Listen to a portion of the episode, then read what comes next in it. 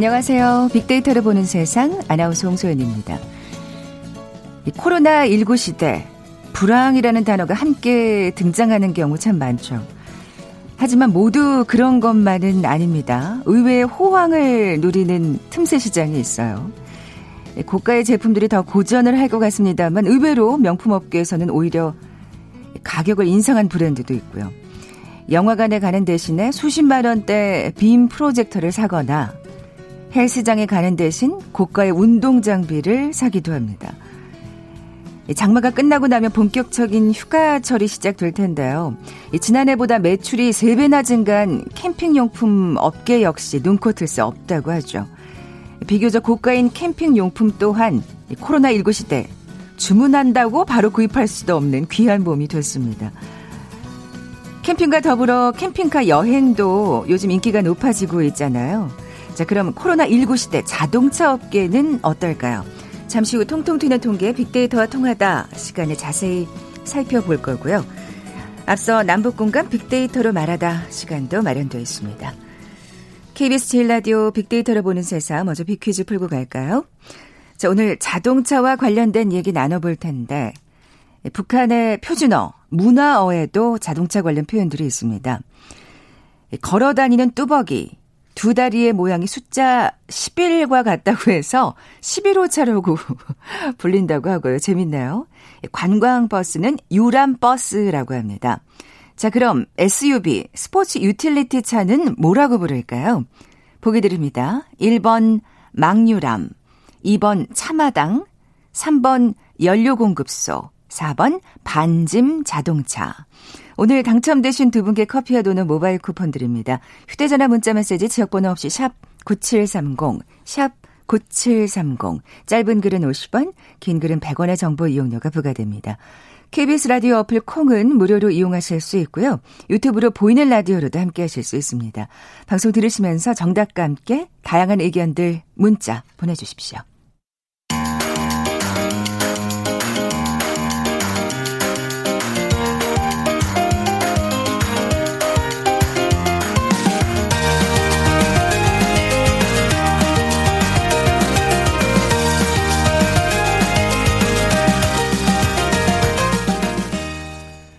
북한 관련 이슈들을 알기 쉽게 풀어보는 시간이죠. 남북 공감 빅데이터로 말하다.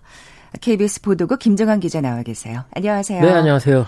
어, 그, 이 남북 그 관계 뉴스라고 한다면 가장 눈길을 끌었던 게 어제 그 박지원 국가정보원장 그렇습니다. 후보자에 대한 국회 인사청문회 얘기를 안 할 수가 네. 없을 것 같아요. 지난주에는 이제 이인영 통일부 장관 어제 이, 그 업무를 시작했는데 지난주까지 이제 후보자였고 역시 예. 청문회가 있었죠.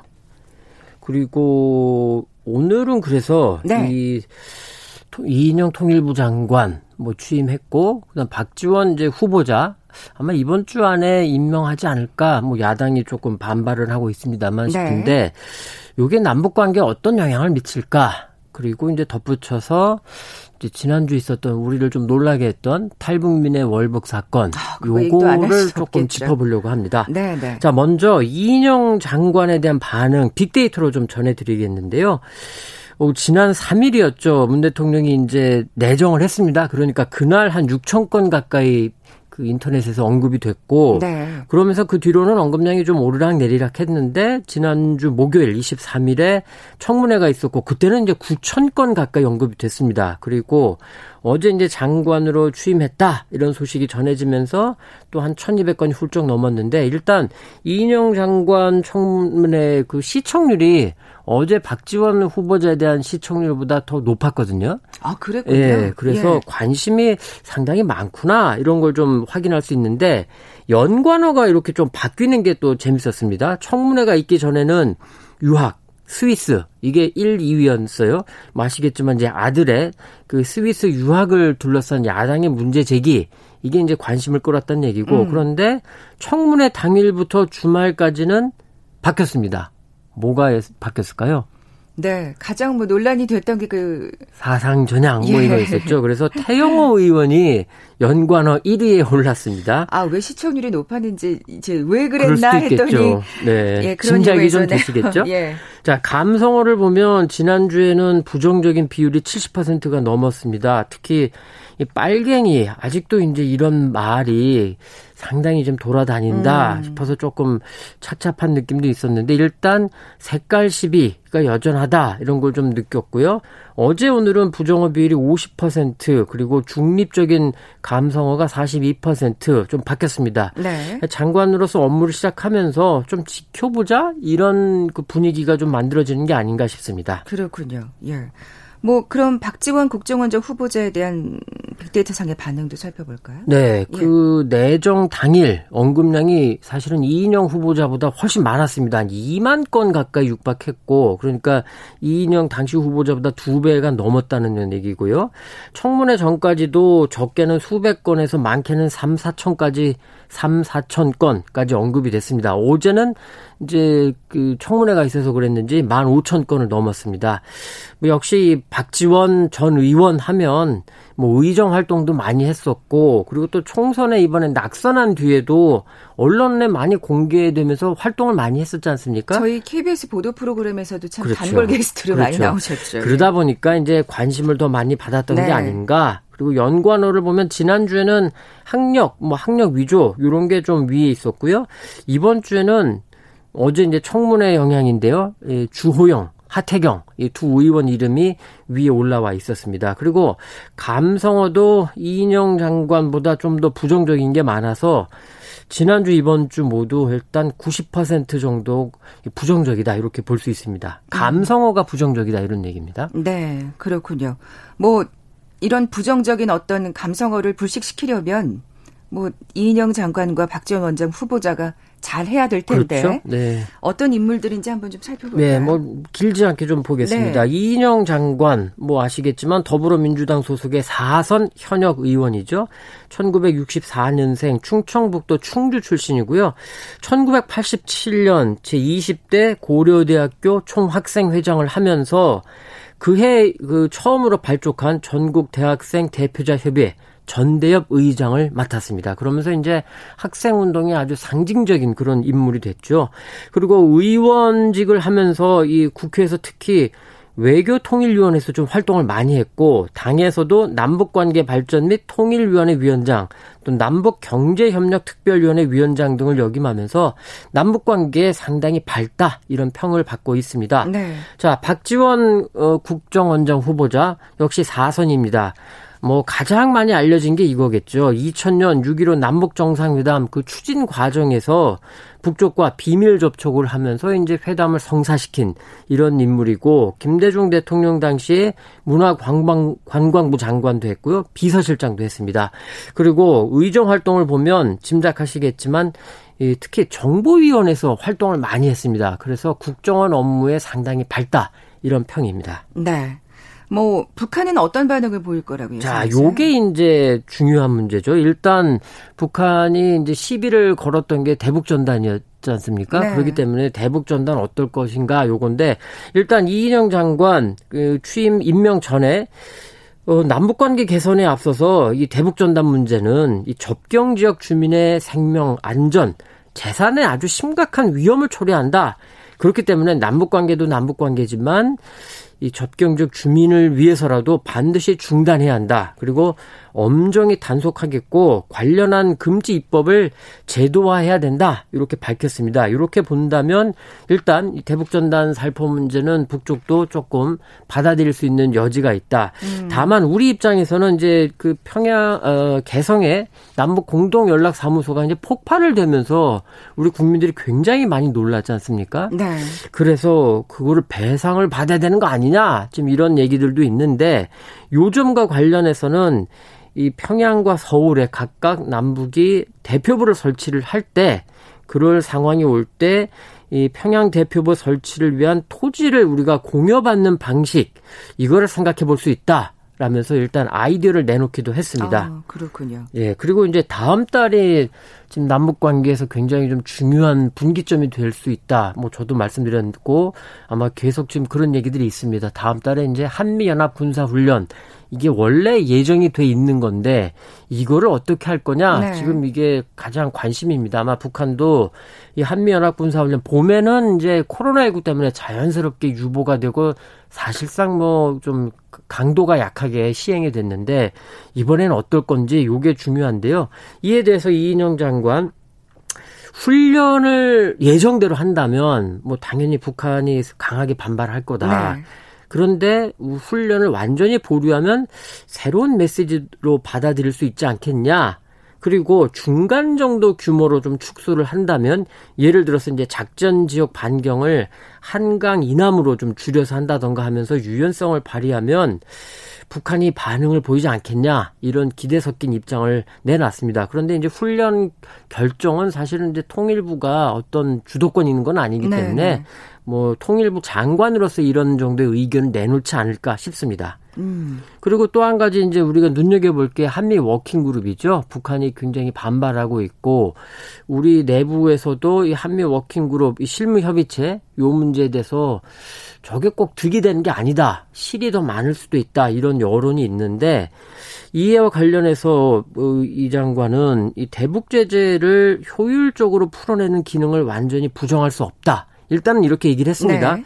그렇지만 제재 영역이 아닌 인도적 협력은 독자적으로 판단하고 우리가 추진할 수 있다. 네. 라고 하면서 워킹 그룹을 뭐 없애자 이런 얘기는 아닙니다만 워킹 그룹에 너무 휘둘리지는 않겠다. 이런 입장을 좀 음, 내놨습니다. 어떻게 보면 그 역할을 좀 딱 제안했다 그렇죠. 그럴까요? 이제 이게 북, 어, 미국과의 협의 문제가 있긴 합니다만 좀 사실 이런 얘기를 조금 드리고 싶어요. 2004년, 5년 그 당시 통일부 장관이 뭐 지금은 많이 잊혀진 정치인입니다만 정동영 장관이었거든요. 네. 그런데 당시에 노무현 대통령이 정동영 장관에게 굉장히 힘을 실어줬습니다. 사실 그 청와대 안에 있는 NSC 그 국가안전보장회의 이게 이제 상임위원장이 있는데 원래는 대통령이 이제 그 상임위원장을 겸하는데 네, 그렇죠. 그 당시에 노무현 대통령이 정동영 통일부 장관에게 NSC 상임위원장을 겸임을 시켰습니다. 어. 그러면서 힘을 실어 주면서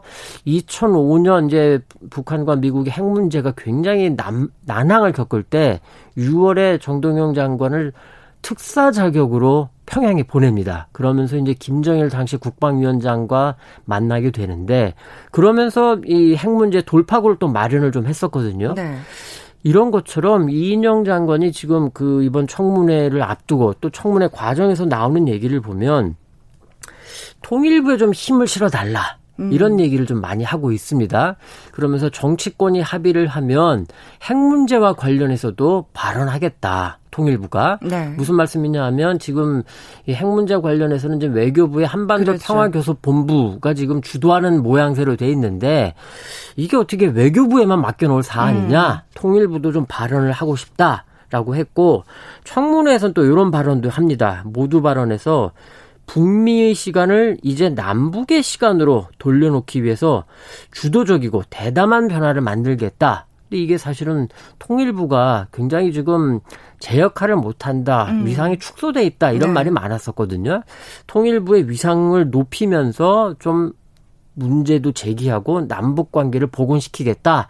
지금 이런 지금 그 생각을 많이 이번 청문회 과정에서 늘어났고요. 그리고 앞서 이제 빅데이터 잠깐 말씀드렸는데 빅데이터를 보면 좀 재밌는 연구 하나들이 있었습니다. 대동강, 뭐 백두산, 술, 뭐 이런 게 상위권에 올라왔어요. 왜 그랬을까요? 궁금하시죠? 네. 왜냐하면 이 이인영 장관이 청문회를 준비하면서 그 기자들에게 또 이런 얘기를 했었습니다. 대동강 술, 또 백두산의 물, 금강산의 물, 이걸 우리의 쌀과 의약품과 현물로 교환할 수 있는 거 아니냐라는 지금 사실 조금 생각하면 이제 현물 대 현물의 교환 방식이란 게 약간 좀 낯설 수 있죠. 네네. 네. 그런데 이제 대북 제재가 워낙 심하고 하니까 아, 그런 식으로 돌파을 그렇죠. 찾아보겠다. 우회할 수 있는 거 아니냐. 네. 그리고 이게 어, 우리의 쌀이라든가 의약품은 인도적 지원에 해당하는 거기 때문에 이런 부분에 좀 돌파구 아이디어를 지금 내놓고 있거든요. 음. 그게 또 이제 사실은 인터넷상에서도 어, 이게 뭐지 하면서 관심을 끌었던 건데 이런 부분들을 어떻게 이제 현실화, 구체화 시킬지 그러면서 이제 또 어쩔 수 없이 맞부닥치는 게 뭐 한미 워킹 그룹 이런 문제도 있는데 이걸 어떻게 우회 혹은 돌파할지 이런 부분들이 지금 사실은 관심입니다. 네. 그리고 하나 주목해야 될 게 이제 10월 10일이 몇 번 말씀드렸습니다만 북한 노동당 창건 75주년인데 지금 그 지지난주에 나온 보도를 보면 김, 그, 김정은 위원장이 지금 역점적으로 추진하는 게 평양 종합병원이거든요. 네. 그런데 지금 건설 자체가 굉장히 난항에 지금 부딪힌 것 같습니다. 북한에 나온 보도를 봐도. 자, 이럴 때 그 지금 인도적 지원, 특히 이제 의약품, 의료 장비, 이런 거를 또 지원할 수 있는 여지가 있는 거 아니냐라고 지금 일부 전문가들은 보고 있는데 이인영 장관도 좀 비슷한 얘기를 했어요. 그렇기 때문에 이런 부분이 어, 어떻게 될지 요것도 좀 눈여겨 봐야겠고 다만 그 우리한테 또 많은 관심을 갖고 있는 거는 우리가 관, 관심을 갖는 건 사실 이산가족 상봉이지 않습니까? 그렇죠. 이인영 장관 같은 경우에는 이제 9월 말 추석이 있으니까 그 추석을 계기로 이산가족 상봉을 제한하겠다고 했는데 글쎄요 북쪽에서 적극적으로 나올지 요건 좀 그러게요. 지켜봐야겠습니다. 그 인도적 지원과 맞물려서 좀 뭔가 해결의 실마리가 보인다면 참 좋겠다는 생각도 그렇죠. 자, 그렇다면 박지원 전 의원의 국정원장 기용은 어떻게 작용할 거라고? 일단 이런 거죠. 앞서도 말씀드렸습니다만 박지원 그 후보자 뭐 김대중 대통령 당시에 이제 남북 정상회담 비밀 접촉도 했고 그리고 북쪽에도 나름의 이제 아는 사람들이 생겼고 그러면서 그리고 무엇보다 정치적 감각이 뛰어나지 않습니까? 그래서 남북 관계의 어떤 복원을 위한 어떤 좀 돌파구 이런 걸 마련할 수 있지 않을까 이런 기, 기대를 하는 건데 네. 저는 여기서 조금 더 그 전보다는 NSC 상임위원회 운영을 조금 눈여겨보자라고 말씀드리고 싶습니다. 어. 무슨 말씀이냐면 이전에는 정의용 안보실장이 있을 때는 정의용 실장, 강경화 지금 외교부 장관, 그리고 정경두 국방부 장관 다소 좀 미국 중심적인 이런 그 안보관을 좀 있었거든요. 그러다 보니까 김현철 당시 통일부 장관이라던가 이 서훈 당시 국정원장과는 조금 결이 다른 측면이 있었고 김현철 전 장관 같은 경우에는 논의 구조가 그렇다 보니까 통일부의 어떤 그 정책 추진 이런 거를 조금 벽에 부딪힌 듯한 모양새가 있었는데 한계가 있었던 그렇죠. 말씀이시죠. 그런데 이번에 박지원 원장까지 임명이 되면 서훈 현 안보실장 그리고 이인영 통일부 장관 그리고 박지원 국정원장 사실 북한을 상당히 잘 아는 그런 인 물들이거든요. 일종의 지북 라인이 좀 만들어진다. 그렇게 된다면 남북 관계를 좀 더 강조를 하고 기존의 그 NSS의 논의 구조와는 좀 다를 수 있다. 음. 이런 부분을 좀 눈여겨 보면 좋겠습니다. 우리가 뭔가 독자적으로 행동할 수 있는 여지가 마련되는 게 아닌가 그렇죠. 기대가 되는데요. 사실 또 걱정인 게 그 앞서도 말씀하신 탈북민의 월북 예, 이런 이게, 부분인데 이게 또 돌발 변수가 될 수 있을 것 같아요. 이건 사실 남과 북 어느 쪽도 좀 생각하지 못했던 말씀 그대로의 돌발 상황 변수가 됐는데 일단 눈여겨 볼 건 이겁니다. 그 지난 주말에 이제 노동당 중앙위원회 정치국 비상 확대 회의가 있었다라고 그 북쪽에서 전했는데 그 관련 보도를 보면 우리를 직접적으로 아주 대놓고 강하게 비판, 비난하는 목소리는 없었습니다. 네. 그렇게 본다면 일단 탈북민의 월부 그리고 지금 뭐 개성을 격폐시켰다. 뭐 아주 비상사태, 최대 비상사태를 선포했다라고 하는데 이런 부분과 우리 남쪽과 연관성은 일단은 조금 보려는 거 아니냐 이런 생각이 듭니다. 그런데 한 가지 이런 것도 있겠죠. 북쪽에 지금 코로나 상황을 우리가 지금 제대로 알 수가 없는데 네. 만약에 이번 일을 계기로 해가지고 코로나가 이 일 때문에 막 번졌다 이렇게 하면서 책임을 우리한테 조금 넘기려고 할 수도 있는 거 아니냐 이런 지금 조금 걱정, 네, 우려 섞인 전망이 있습니다. 그게 당연히 그런 우려가 그렇죠. 나올 수밖에 없죠. 자, 그런데 제가 여기서 네. 조금 더 우리가 보자 하고 말씀드리고 싶은 건 설령 그런 상황이 왔을 때도 우리가 그 어떻게 대응하느냐에 따라서는 오히려 아니 그러면 북쪽이 그렇게 상황이 어렵다면 우리가 코로나 방역 지원하겠다. 네. 인도적인 의료 지원하겠다라고 하면서 오히려 남북 관계를 조금 지금보다는 좀 회복 복원시킬 수 있는 그런 그 하나의 고리 계기를 만들 수 있다. 요런 점을 조금 우리가 더 눈여겨 봤으면 좋겠습니다. 그러니까 음. 이게 북한도 코로나 때문에 문제가 되는 거. 근데 지금 외부 지원 없이는 사실 북한이 이걸 적극적으로 대응하기가 어렵거든요. 그 외부 지원이라는 게 WHO 같은 국제 기구도 있겠지만 결국은 남한 한국과 이 그 지원을 받지 않으면 북한이 사실 이거 전 제대로 대응하기 어렵다라는 지금 전문가들의 관측이기 때문에 우리가 북한이 혹시라도 비난하고 나선다고 해도 너무 위축되거나 너무 반발하지 말고 상황 관리를 하면서 북한과의 대화 고리를 잘 만드는 거. 이게 어쩌면 지금 이인영 장관 그리고 서훈 실장 네. 그리고 이제 박지원 후보자가 원장이 된다면 이 세 사람이 좀 풀어가야 할 숙제가 아닐까 음, 싶습니다. 여러 가지 경우의 그 변수들에 대한 대책이 또 그렇습니다. 필요할 것 같아요. 지금 박지원 국정원장 그 청문 보고서 채택이 그 여야 합의가 오전에 불발이 됐는데 무산이 됐죠. 이거는 네. 뭐다 짐작했던 부분이죠. 뭐 오후에 재논의가 예정이라고 하니까 네. 예, 좀 더 지켜봐야겠습니다. 마지막으로 비퀴즈 내주고 가세요. 네, 오늘 비퀴즈는 조금 난이도가 있다 싶습니다. 저도 아 공부를 좀 더 해야겠다 싶었는데요. 자, 자동차 관련된 그 소식 이제 계속 전해 주실 텐데 이 북한의 표준어 문화어라고 하는 이 표준어에도 자동차 관련 표현들이 있습니다. 우리가 흔히 이제 우리는 SUV 이렇게 쉽게 쉽게 얘기하는데 이게 스포츠 유틸러티 비클이지 않습니까?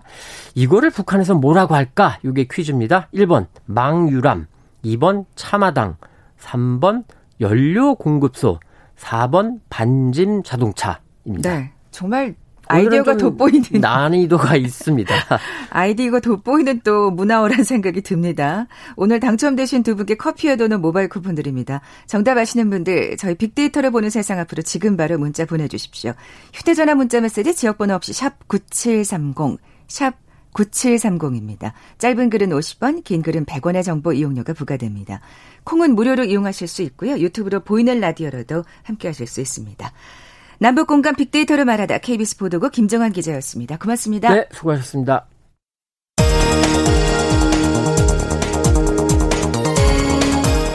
헤드라인 뉴스입니다.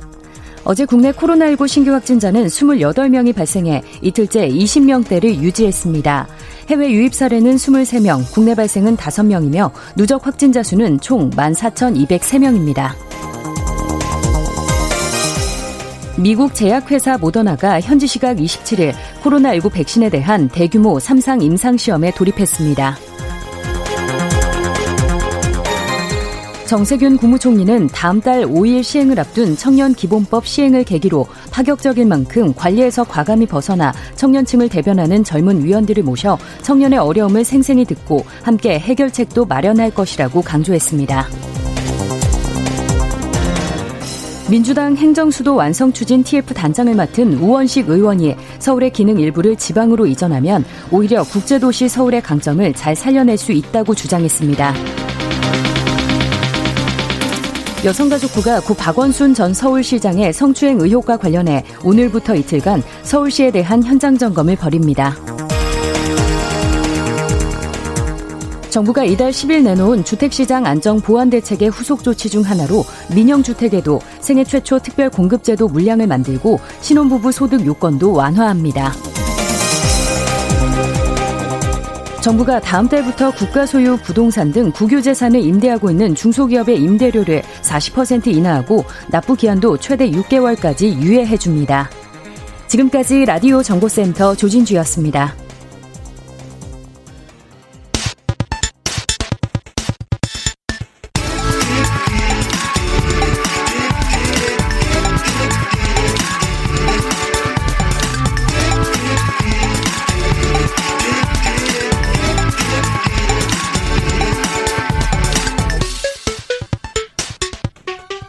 데이터와 차트로 세상을 보는 시간이죠. 통통 튀는 통계 빅데이터와 통하다. 디지털 데이터 전문가 김원식 박사 나와 계세요. 안녕하세요. 네, 안녕하십니까. 자, 오늘의 키워드 코로나19 시대 자동차입니다. 사실은 그 왜 경제 불황이 네. 오면 네.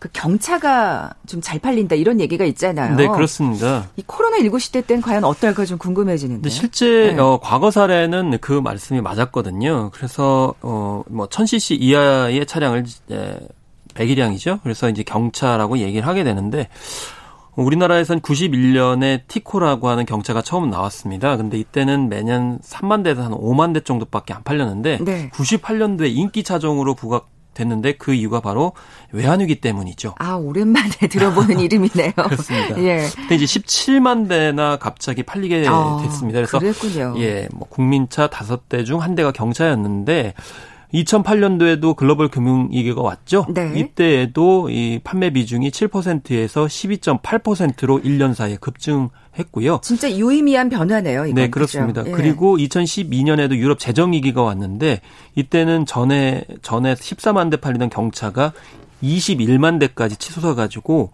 야 경제의 전성시다다 이렇게 얘기하는 것은 바로 불안과 경제 위기 때문이었습니다. 네, 뭐 차값도 싸고 유지비도 저렴하고 또 워낙 또 세제를 혜택을 해주니까 정부에서 이 당연한 결과라는 또 생각이 드는데 뭐 코로나19 시대는 좀 다른가요? 어떻습니까? 그래서 이제 코로나19가 확산이 되게 되면서 경차가 좀 많이 상반기에 판매되지 않겠는가 이렇게 생각을 했거든요. 네. 그런데 지금 올 상반기 경차 판매량이 5만 대에도 미치지 못해서 연간 10만 대선이 붕괴될 것이라고 이렇게 예측이 되고 있는데 경제 불황일 때와는 또 다른 양상을 보이고 네, 있네요. 그렇습니다. 예. 그래서 이 2008년 이후에 12년 만에 이 10만 대선이 붕괴될 것이다 이렇게 얘기를 하고 있는 그런 상황이고 전년 동기 대비보다 13.7% 감소를 해서 말씀하신 것처럼 이 불황기마다 판매 비중이 치솟던 것과는 다른 양상을 이렇게 선을 보이고 있고 근데 이 다른 국내 완성차 5개사의 내수 판매율과 비교를 해보면 다른 자동차들은 6% 가량이 증가했어요. 그 이유는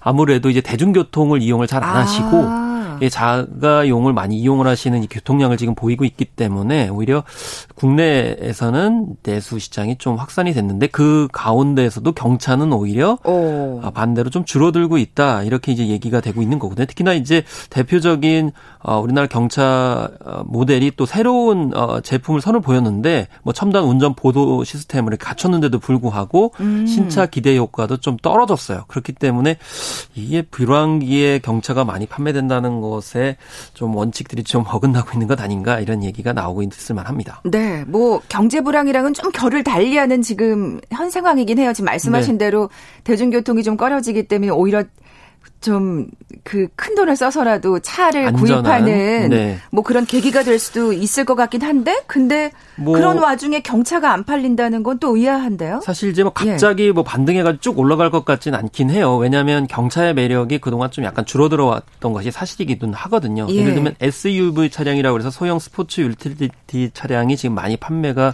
되고 있잖아요. 아, 그렇군요. 근데 그 이유가 이 경차 가격에 돈을 조금만 더 보태면 좀 더 기술적이고 편의 장비로 어 이제 무장한 그런 소형 SUV 차량을 구입할 수 있어서 특히나 이제 원가 절감을 통해서 경차의 값을 내리지는 않고 있거든요. 오히려 음, 그래서 음. 뭐 경차는 가격이 올라가고 있어요. 그래서 점점 더 이제 어떤 장비를 갖출수록 경차가 올라가는 그런 비용이 올라가는 상황인데 특히 연비 같은 경우에도 이 대체제가 나오고 있죠. 전기차라든지 뭐 하이브리드 차라 그래가지고 친환경 차들이 나오고 있는 그런 아, 그렇군요. 상황이기 때문에 그런 면에서 이제 경차가 여러모로 경쟁 상대를 좀 많이 만나고 있는 어, 그런 어떻게 보면 돌파구를 찾아야 예, 더, 되겠죠. 더 이상 매력적이지 않은 대상이 된 것 같아요. 경차 자체가 예. 중요한 게 아니고 이 경차 내, 어, 안을 뒤져 어, 봤을 때 뭔가 이제 매력적인 요소들을 더 찾아야 되겠죠. 음, 그리고 또 말씀하신 대로 소형 SUV 같은 경우에는 요즘 한창 뭐 캠핑도 많이 다니시고 맞습니다. 이러는데 또 여러모로 그게 네. 이점이 있겠다. 다용도로 사용할 수가 있죠. 소비자들은 판단할 네. 수밖에 없죠. 중고차 시장은 어떻습니까? 중고차 시장은 또 다릅니다. 중고차 시장에서는 경차를 중심으로 상승 기류가 포착이 아, 되고 그래요? 있습니다. 그러니까 어, 중고차에서 상승한 것을 이제 비교해 보면은 결국 신차인 경차는 상대적으로 부진하고 중고차인 경차는 또 상승 기류에 있다고 합니다. 그래서 한 업체가 공개한 거 보니까 전체적으로 13개의 중고차 모델이 상승하고 있는데 그 가운데에서도 이 중고차 모델 두 모델이 27%, 21%를 기록을 해서 전체 중고차 시장을 견인하고 있는 것으로 이렇게 나타나고 있어서 신차와 어, 재밌네요. 중고차에 좀 차이가 있었습니다. 예. 또 심지어 뭐 그 한때 국민 경차였던 티코를 네. 다시 구매하는 자동차 마니아가 늘고 있다면서요. 젊은 층을 중심으로 해가지고 늘어나고 있는데요. 이것도 약간 레트로 열풍인가요? 예, 그렇습니다. 예. 단종이 됐기 때문에 뭐 이름을 말씀드려도 되는데 한국 최초의 경차죠. 현재 400대밖에 안 남아 있다고 해요. 그래서 150만에서 아. 400만 원 선에서 거래가 되는데 상태가 좋은 것은 정말 빨리 판매된다고 합니다. 동호회 카페에서 96년식 빨간 티코는 12시간도 안 돼서 판매됐다고 화제가 됐고요. 또 사회 관계망 서비스에는 굉장히 많은 게시물이 올라오게 되는데 어, 특히나 도로에서 만난 티코를 찍어 올린 게시물이 가장 많다고 합니다. 그래서 추억을 공유하시는데 흰색 티코를 각설탕이라 놀린 기억이 난다. 이런 어, 댓글도 달렸고요. 예, 예. 발견을 하게 되면 국보급이다. 보호하자. 이런 해시태그 글들이 나오는 등 이제 공유를 또 그렇게 하고 계시네요. 네. 참 이게 단종을 맞아야 오히려 사랑을 받게 되는 무슨 뭐, 뭐 문화재가 되거든요. 그러니까 지금 그 문자 주신 분도 있는데 요즘 경차가 비싸져서 그래요라고 말씀을 하시거든요. 그러니까 또 경차에 주어지는 고속도로 통행요금 할인이 축소될 것으로 전망이 된다면서요. 네, 뭐 이렇게 혜택이 줄어들면 진짜 말씀하신 대로 경차 사실 분들이 줄어드는 그래서 이제 거죠. 전기차와 네. 수소차 같은 경우에는 좀 혜택이 모아지고 있는 그런 상황이고요. 그런데 좀 경차의 한계도 있어요. 왜냐하면 연비가 소형차와 이제 비슷해졌고요. 유해 물질 배출량도 중대형차보다 5, 6배 많은 문제가 또 생겨나기도 하고 그렇군요. 또 이 경차 소유주 대부분이 두 대 이상 차량을 가진 가구라는 점도 문제 문제가 됩니다. 예전 같은 경우 경차 하나만 소유하셨지만 지금은 경차도 계시 가지고 계시고 다른 차도 있다 보니까 아. 경차에게 할인 혜택을 했던 것은 사실 좀 어려운 가게 형편을 고려를 해가지고 그걸 지원해주면서 어 전체적으로 좀 확장을 시키려고 한 건데 그래서 이 할인 혜택의 제도적 취지가 맞지 않다. 그래서 교통연구원이 좀 할인 혜택을 줄이고 전기차와 수소차로 더 할인 혜택을 음. 준다. 이런 이제 정책적인 전망들이 나오게 되면서 좀 경차를 좋아하시는 분들 입장에서는 좋아할 만한 소식은 아니죠. 네. 근데 또 국민들 또한 그 경차 할인이 불합리하다 뭐 이런 의견이 많다면서요. 아무래도 이제 이 설문조사 경차는 일반 국민을 대상으로 했기 때문에 일반 분들 중에 경차를 많이 소유하지는 않으실 거고요. 또 전기차, 수소차에서도 이제 면제를 좀 축소해야 된다 이런 대답을 하셨기 때문에 결국 전기차, 수소차를 가지고 계신 국민도 많지 않으시거든요. 음. 그렇기 때문에 이제 이런 조사 결과가 나왔다고 보고요. 어쨌든 음, 정부에서는 전기차, 수소차 같은 경우는 감면 기간 연장을 이렇게 검토하고 있는 그런 어, 상황인데요. 뭐 이때의 경차의 뭐 가능성 충분히 뭐 있지 않을까 전 그렇게 생각을 또 해보게 네. 되는데 어쨌든 어, 경차에 대한 인기가 이제 줄어들고 있는 그런 상황인 것 같지만 이제는 뭐 중고차 시장에서만큼 추억을 공유하는 그런 형태인데 중고차에서 이렇게 인기가 있는 것들 이런 것들이 오히려 더 좀 눈여겨볼 필요가 있어요. 뭐냐면 네네. 네. 창문을 손잡이로 돌리는 티코 모델을 굉장히 좋아한다고 합니다. 그러니까 진짜 이게 고장이 안 난대요. 이렇게 하면 그렇기 때문에 아 저는 그게 오히려 거꾸로 단지 레트로 열풍만은 아닌 거군요. 네. 그러니까 그게 고장이 안 나는 또 장점이 있는 예, 거네요. 그리고 아. 또 이, 요즘의 트렌드가 각진 외관이 다시 주목을 받고 있어요. 그래서 전기차가 최첨단 기자로 주목을 받고 있는데 이 전기차도 아예 이 각진 형태의 디자인이 나오고 있고 특히 이 티코 생산이 중단된 2000년대 이후생들이 이 각진 스타일을 굉장히 좋아한다고 합니다. 어, 그렇기 때문에 이런 디자인을 좀 경차에 응용하는 거 필요하고요. 네. 또 요즘에 또이 티코가 인기 있는 이유가 튜닝으로 그러니까 이제 개조하는 것이죠.